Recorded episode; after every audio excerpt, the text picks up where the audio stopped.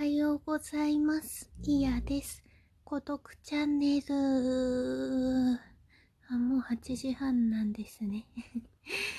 今日は、えっと、テレビでもね、最近推しという言葉をよく見るようになって、あの、推し量るの推し、推薦、図書の推でもみんな知ってるよってね、感じかもしれないんですけど、その推しさんについてたまに思ってしまうネガティブ感情というのをあのお焚き上げしたいなと思いますね。あの好きすぎてなんだか一線を越えそうとかいうのでなくなんかあのインタビューとかねあの読むじゃないですか。で当たり前なんだけど自分がその彼彼女どちらでもない方々のえっと、インタビュー読んでる時って多分もうその推しさんはあの別の仕事をしてるんですよね。あの売れてるからこそそういう雑誌とかインタビューとかに載ってているわけだからさ。だからなんだろういつもとても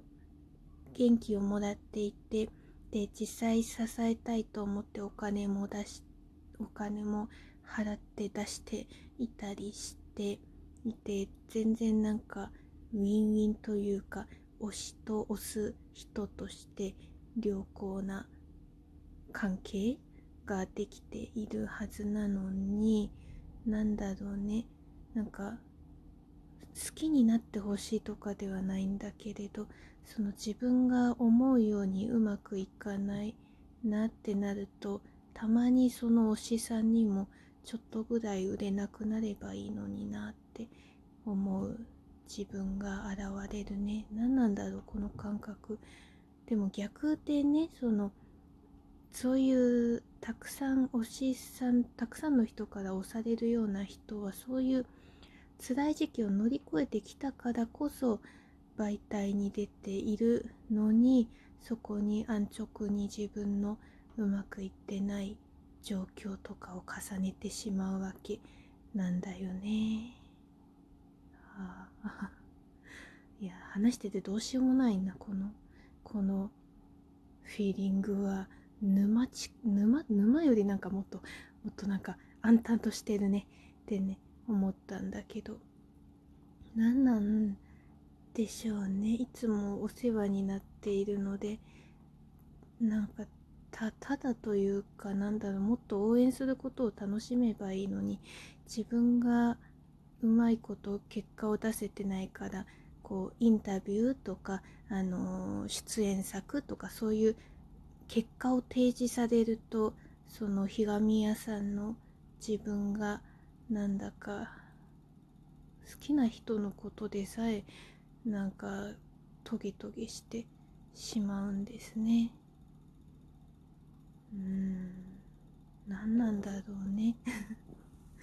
好きなのは本当なのに。どうなんでしょう。そういう感情皆さんにはありますか？失礼極まりない感情なのでもこの1回でなるべくもう炊き上げて蓋をしてっていう感じにしたいんですけれども。で実際にこうあまりお名前を見なくなってしまって嬉しいかって言われたら別に嬉しくないのでやっぱり一時の衝動的な感情なんだろうなって思うんですけれども皆さんはどうですか？ということで、えっと、リアクションとかギフトとかいつもありがとうございます。本当にささやかなチャンネルですがうんまた更新できたらと思います。ちょっと昨日夜更かししたので